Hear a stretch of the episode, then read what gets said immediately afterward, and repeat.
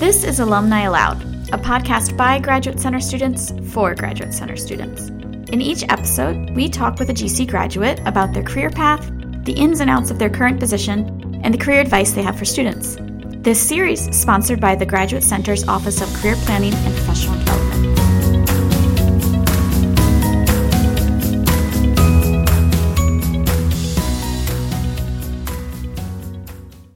Abby Turner, a PhD candidate in educational psychology at the Graduate Center. I work in the Office of Career Planning and Professional Development, and I interviewed Naomi, who earned her PhD in social welfare from the Graduate Center. She is now Assistant Commissioner for Policy and Planning in the Division of Children and Family Wellbeing at the Administration of Children's Services for New York City. So today in the office, I have Naomi Shear, and she graduated from our PhD in social welfare. So welcome to the office, Naomi. So glad you could come. We don't have yet a social welfare PhD, so it's going to be interesting. You definitely have a new perspective. So why don't you tell us what you currently do sure. and maybe what those job responsibilities look like. Sure. So um, hello, everybody.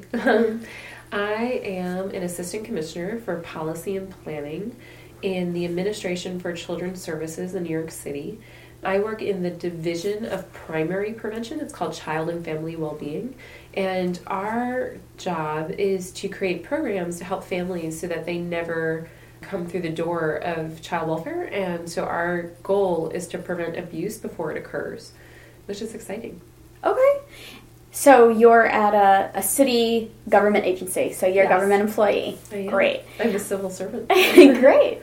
So why don't you walk us a little bit through the journey to this job? Because I think it started before graduate school or during graduate school. Sure. Yeah. So I should say I've worked in child welfare um, my entire career, about sixteen years. Um, I started as a case planner in preventive services in Philadelphia, providing in-home prevention services to families who had a case of abuse or neglect with Philadelphia. Um, and then my job, which it would be very similar in New York, was to go into the home and try to help the family learn how to parent differently or basically to become safe again. So how can they parent their children in a way that would maybe make some changes? Typically our cases, which is true across the system, um, are founded on neglect, which means that maybe the, there was a lack of supervision, the parent ran out to the store and the kids were left home. Often it's because of poverty. We're often working with families who have, it's a single parent home, has multiple jobs, and there aren't enough resources to meet the need. And this is, I would argue, not the best way to meet the need. So that's why I'm so excited about the position I currently have, um, to help families so that they don't need child welfare to try to, you know, be the parent they want to be. All that said, I then went on to get my master's degree in um, public policy and public administration, and I worked Uh, for the Senate for a little while, which was an interesting experience. I worked for Hillary Clinton, um, uh-huh. which was very different than working on the front line of uh-huh. case of social work. I then uh, also went on to work with older youth in foster care. This was all in D C at the time. And then I came back to New York, um, where I went to work with older youth in foster care. And then I went to work at a child welfare agency in New York City, where I had the good fortune of being there at a time where everybody was working towards uh, changing the culture at the agency and trying to improve our outcomes. At that point, I had enrolled in a PhD program here at the C U N Y Grad Center, and really it's a program housed at Hunter mm-hmm. College, and I, I absolutely loved it. We, I, at the time, was a manager in the child welfare agency's Uh, what's called a either quality assurance or policy and practice department, um, which was an amazing position to have while in grad school. So I had the good fortune of getting to do research um, and use my lit review skills to try to figure out, okay, if certain outcomes are not what we want them to be, if young people in foster care are not meeting their educational goals, or if young if children are moving foster homes too often, or if kids aren't going home to their parents quick enough or not enough in general, what do people, what does the research say is the best practice on how to work on these issues? Because everybody struggles with this in child welfare.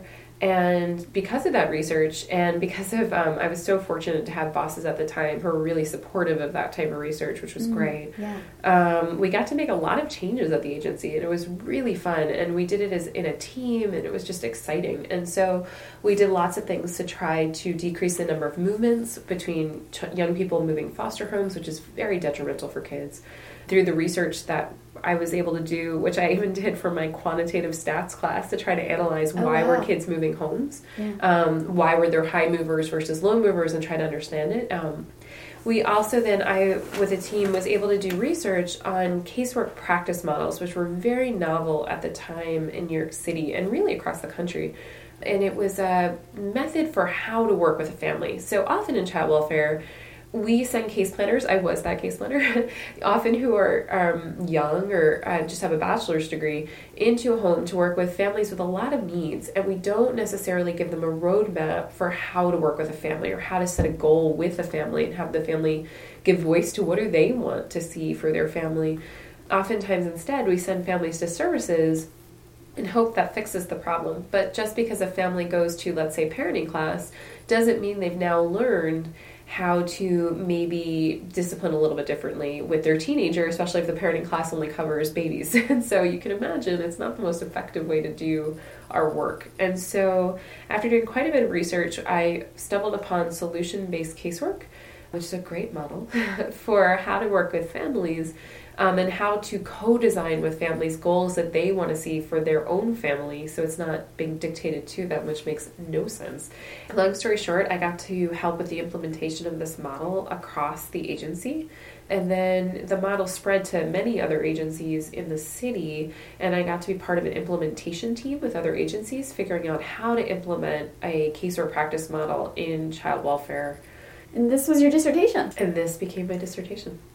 Was it your dissertation before, like, you knew this was going in, oh, or no. you were implementing it at work and you said, oh, I've got research that I'm doing. This can be a project. No, in no way did I think this was going to be my dissertation. I actually, to be honest, at the time, thought implementation, how dry and boring. Um, but it became such a large part of my job, and I found it so, in the end, interesting. Because it was like, you could have the best model in the world, but if you can't implement it, it doesn't much matter. And so there was such little research on how to do it well, I became interested in it. And because every agency went about implementing the model differently, it was such a great way to figure out, okay, what were the experiences of staff at the different agencies? And so I did a qualitative research study um, from frontline staff all the way up to the executive directors to learn about their experiences with various implementation methods. Oh, wow. It was actually really fun in the end. Wow.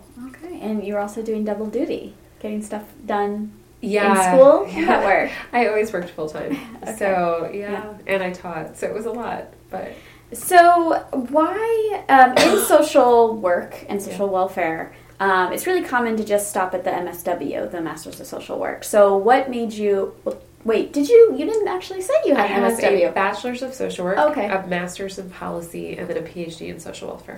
Okay, and so what pushed you to get the P H D and become a researcher? Yeah. Sure. So at the time, I was working with older youth in foster care when I applied to the program, and I was so struck by the fact that we had such little funding.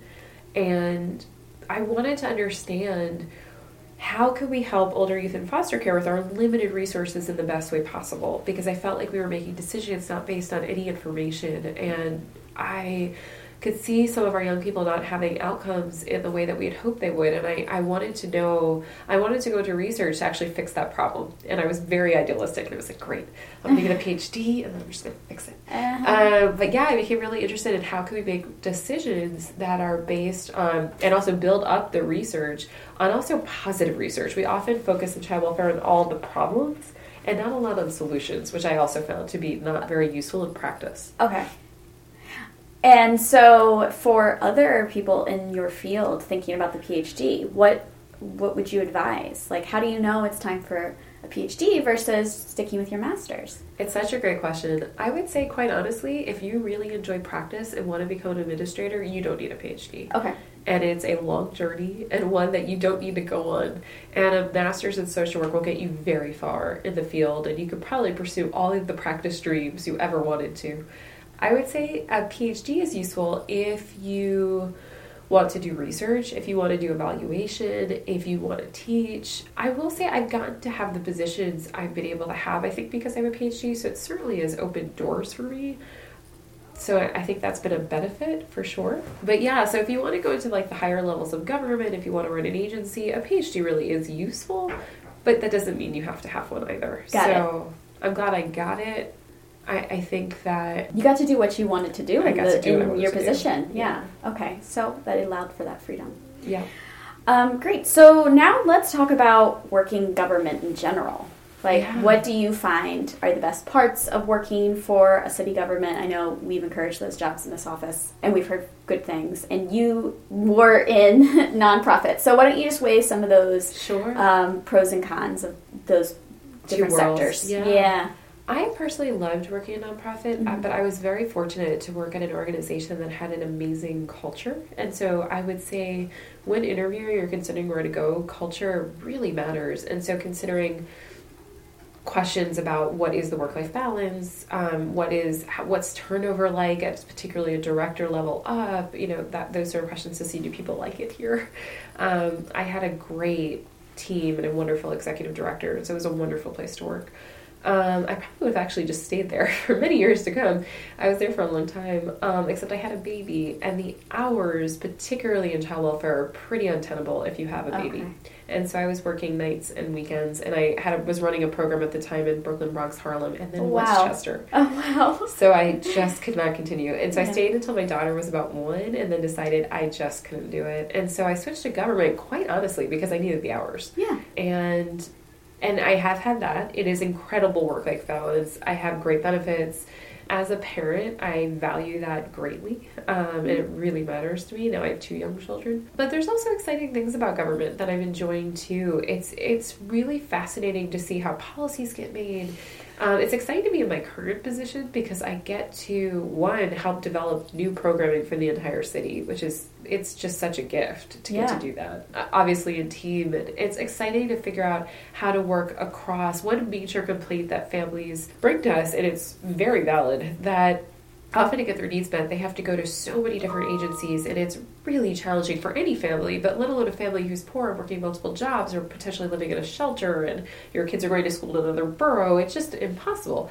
And so figuring out how to work with other agencies, like right now we're working with health and hospitals on initiatives, working with Department of Health and Mental Hygiene, and it's so exciting to provide families with holistic care that actually meets their needs. And that responded to their needs, yeah. Yeah, yeah. and so, and I get to use uh, my degree every day. I've done qualitative research on the job to actually have family voice in practice, which is something I'm pushing up my level, which mm-hmm. is exciting, and that's starting to pick up. I'm also trying to push that we should evaluate all of our programs and hire PhDs to do that, so that mm-hmm. we're making good decisions with our yes. funding and limited resources, and that's happening more. That they're informed. Yeah. yeah. And trying to build into the contracts that that has to happen.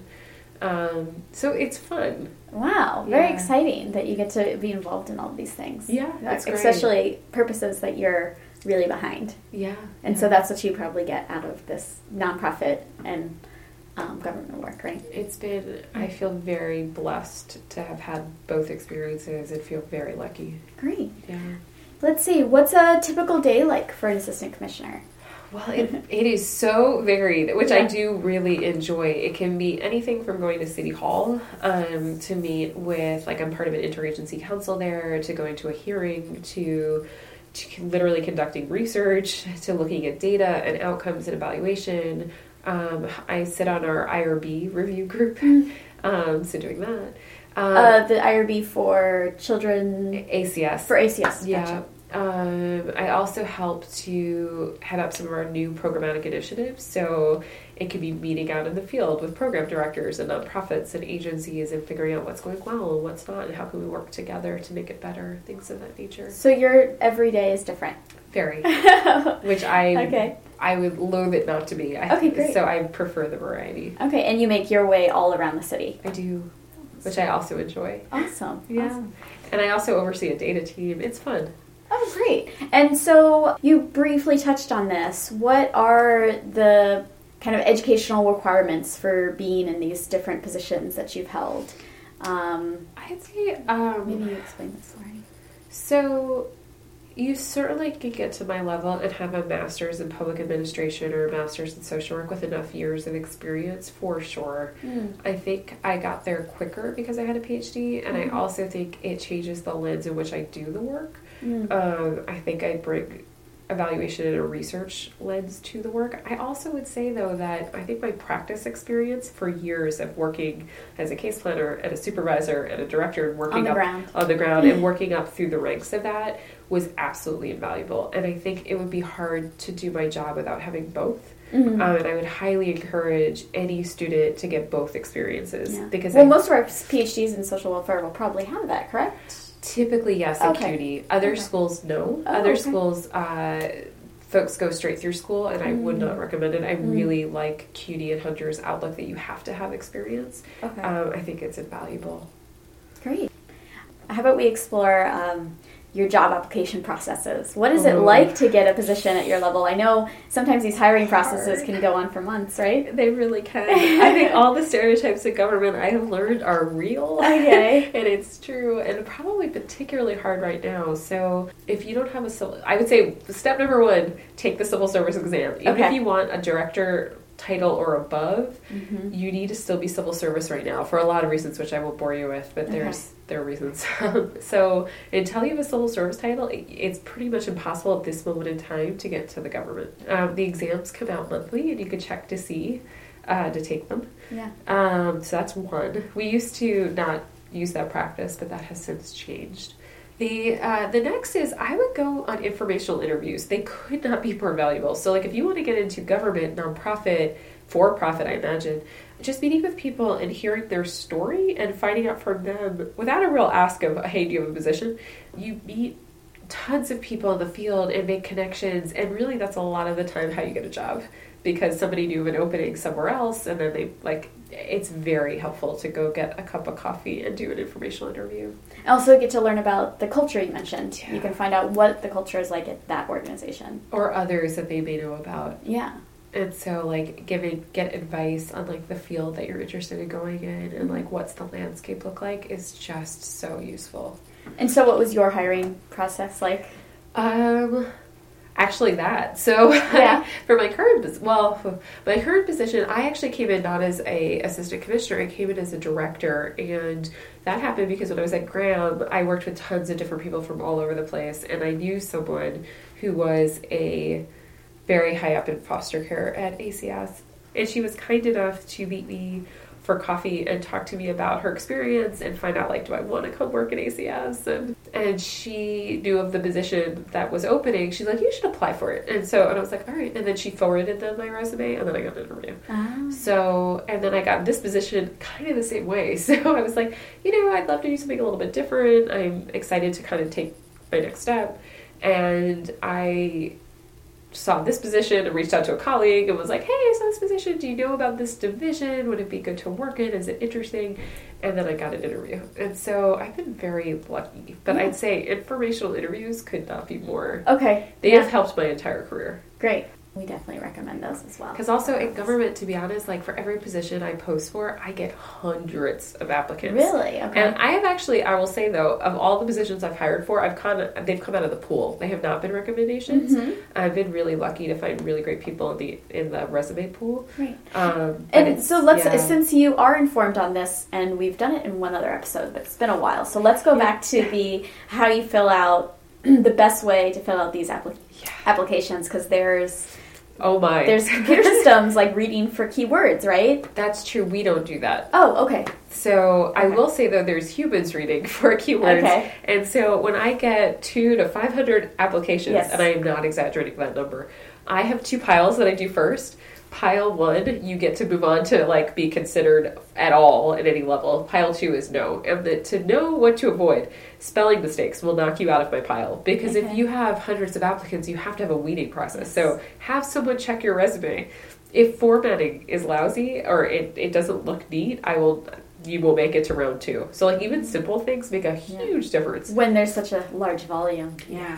And so that's step one. Mm-hmm. Um, I would also look at what are the qualifications for this particular job, and if you have them, make sure your resume highlights those. In government in particular, we are not allowed to hire for a particular position unless the qualifications match the resume identically. That's true at C U N Y as well. Yeah, and so you have to even use the words. Mm-hmm. So like, we need someone who has research experience. You have to literally put research experience, and then I can say, oh, look, um, that's really important. Okay.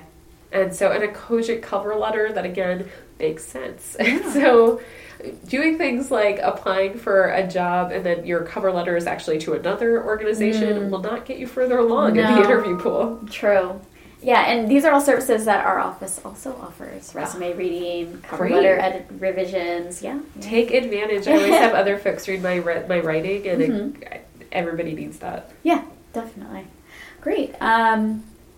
Do you have any other advice that maybe you'd want to share with current graduate students, whether they're social welfare or not, or master's or P H D? I think my really the only advice I could offer would probably be for social welfare, I imagine, mm-hmm. or maybe public policy folks. Mm-hmm. Um, I would say the other reason to do informational interviews is that I found, particularly early in my career, not now, but early in my career, I had a, a vision for what a job would be like, and it didn't match reality. Mm-hmm. And so it's also good if you're ever able to, to shadow somebody to see what is their day like. Does that sound like something? Do I like to sit at a computer? Do I mm-hmm. like to move around a city? Do yeah. I like to meet with a lot of people? Do I only want to stare at numbers? And like, all those things are good things. We need all those people in our system, and it helps to figure out who are you, what makes what brings you joy, mm-hmm. and then like, and then figure out how to maximize your strengths. And like, once you observe it, somebody on their job, you have a sense of like, ooh, that seems great, or that seems like something I would loathe, and like, good to know that. Mm-hmm. Um, so shadowing is also, if possible, is a great thing to be able to do. Do you find that people in, say, your department are open to those kinds of things? For sure. Okay. Yeah. Um, what we don't allow is if we're meeting with families, we can't allow shouting okay. because you need someone who's had a background check and a family mm-hmm. who's comfortable in, mm-hmm. as you may imagine. Um, yeah. But no, I actually uh, meet with interested people all the time. And I, I also, because people have done it for me, get coffee with students all Great. the time. Great. Awesome. So is it is it pretty normal, the schedule you had with your program, where everybody's working like that? So, I mean, do you want to talk about, like, how sure. you juggled that, or? Oof, not well. Um, so I think in child welfare, because it can be crisis-oriented, if you're working on the program, there's two sides in, in, in child welfare, most nonprofits. There's, like, an evaluation department, who usually works pretty regular hours. And then there's the program folks, who usually do not work regular mm. hours. And typically it is fairly expected to be on call. There are some more programs I found out in hospital settings that I think have much better hours than maybe child welfare. Child welfare in particular is notorious for the hours because it's just what the job is. When it happens, and yeah. you have to be there. Yeah. Looking back on it, I think now that I've grown, I think I could have done it differently and probably had, like, I'm on call this night and someone else is. Mm. There are probably ways to figure it out, but the, the culture of child welfare is typically not lend itself to that. Mm. Culture in a hospital social work setting is much more hourly mm. in that you can have really intense, exciting work. I like intense work. Um, and then leave, and it's done. And Great. so I think that's something to be mindful of. I enjoyed mm-hmm. those hours before I had kids, and if you're looking for that level of intensity, it can be exciting, but mm-hmm. it, it depends what you want in a job. And so these are student, these are decisions that current graduate students can make about where they're going to spend their experience hours, or yeah, right. I would yeah. ask people in an interview, like, what what hours are? Yeah, yeah. That should that should be a big part of it. Great. Okay, well, I mean, if that's it's a, if that's everything, it's been really informative, and I want to thank you uh, for coming in. It's been great to hear from you. Thank you so much. Thank you again to Naomi for coming into the office and speaking with us about her career. The Graduate Center's Office of Career Planning and Professional Development offers many of the services Naomi recommended in preparing for the job market. Make an appointment to speak with one of our career advisors at cuny dot is slash career plan. You can find a list of our upcoming events there, and also follow us on Twitter at Career Plan G C. Thanks for listening.